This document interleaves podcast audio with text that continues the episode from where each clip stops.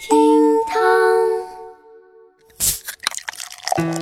厅堂微博报给生活加点料。今天是三月七号，星期四。微博一百一十二万人关注，求职途中救人被医院直接录取。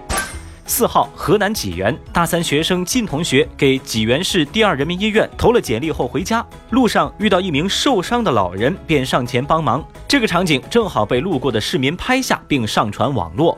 济源二院的院长看到视频之后，当即表示：“这个姑娘不用考试了，直接录取。”他还说：“有这样的好品德，何愁工作没有作为？”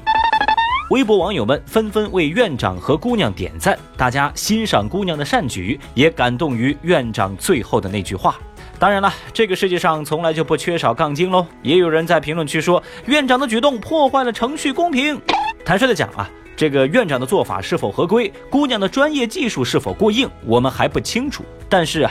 当我们在见义勇为被拘留、砸缸救人要罚款、扶起老人被讹诈这些词组当中，发现有人行善免试被录取，这是多么的温暖啊！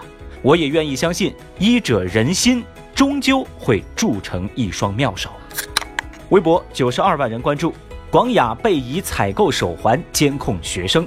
最近，广东广雅中学花四百八十五万采购学生手环的消息在网上引发了热议。根据资料显示，中学所采购的这批手环可以监控学生的位置、区域的人数、课堂点到、进出校园等等信息。有网友质疑手环侵犯了学生隐私，对此，校方发表声明回应，此举是为了适应教学管理的新需求，便于学生管理和使用。相关话题登上热搜之后，争议之声不绝于耳。微博网友们大致分为两派：一派强烈批评学校的做法，他们认为学校就是侵犯了学生的隐私，学生无异于囚犯呐；另一派则认为全方位掌握孩子在校信息，利大于弊。那么正在听节目的你又怎么看待这所学校的做法呢？节目下方的评论区欢迎你来留言哦。微博六十二万人关注。二零一九年将超二十四亿人玩游戏。据一份最新的报告显示，二零一九年将会有超过二十四亿人在玩游戏。报告预计，游戏产业将会在二零一九年创造一千四百八十亿美元的收入。这个报告呢，考察了美国、英国、德国和法国的手机用户，结果表明啊，手机游戏是目前最常用的应用之一。典型的手机游戏玩家在性别上男女比例都一样，平均年龄啊在三十岁左右，而晚上六点到十点是最受欢迎的游戏时间。听起来好像很兴奋，但是看到这个消息呢，小雨只想提醒各位，赶紧好好上班，好好挣钱。毕竟啊，在我多年的游戏经验当中啊，我悟出一个人生哲理：只要你钱到位了，就没有过不去的坎儿嘛。微博四十二万人关注，方正回应用未授权字体赔两千八百六十万。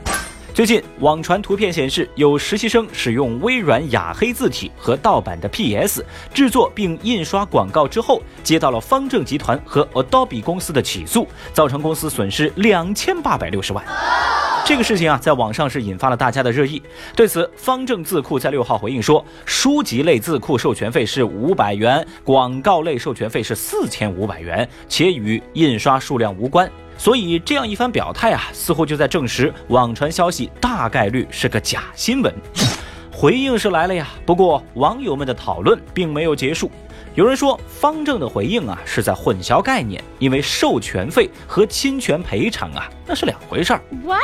也有网友表示假新闻害人，但是知识产权必须要尊重。是的。原微博的评论区啊，大家围绕知识产权发表了自己的看法。小雨也发现，最近确实有一些企业挥舞着知识产权的大棒，实际上是在给自己找生意。当然，这并不违法，但我更期待的是相关的法律法规能够给那些涉及到公共领域的知识产权应用，给出更规范、更明确的指导。在六号这一天，著名的游泳运动员宁泽涛在微博上宣布退役。这一天呢，也是他二十六岁的生日。伴随着那些曾经的闪光点和争议，他告别泳池碧水。节目的最后呢，我们也祝他一切顺利。至少嘛，以后接代言也不会出现什么幺蛾子喽。好了，今天的厅堂微博报就是这样喽。我们明天再见，拜拜。本节目由喜马拉雅 FM 独家播出。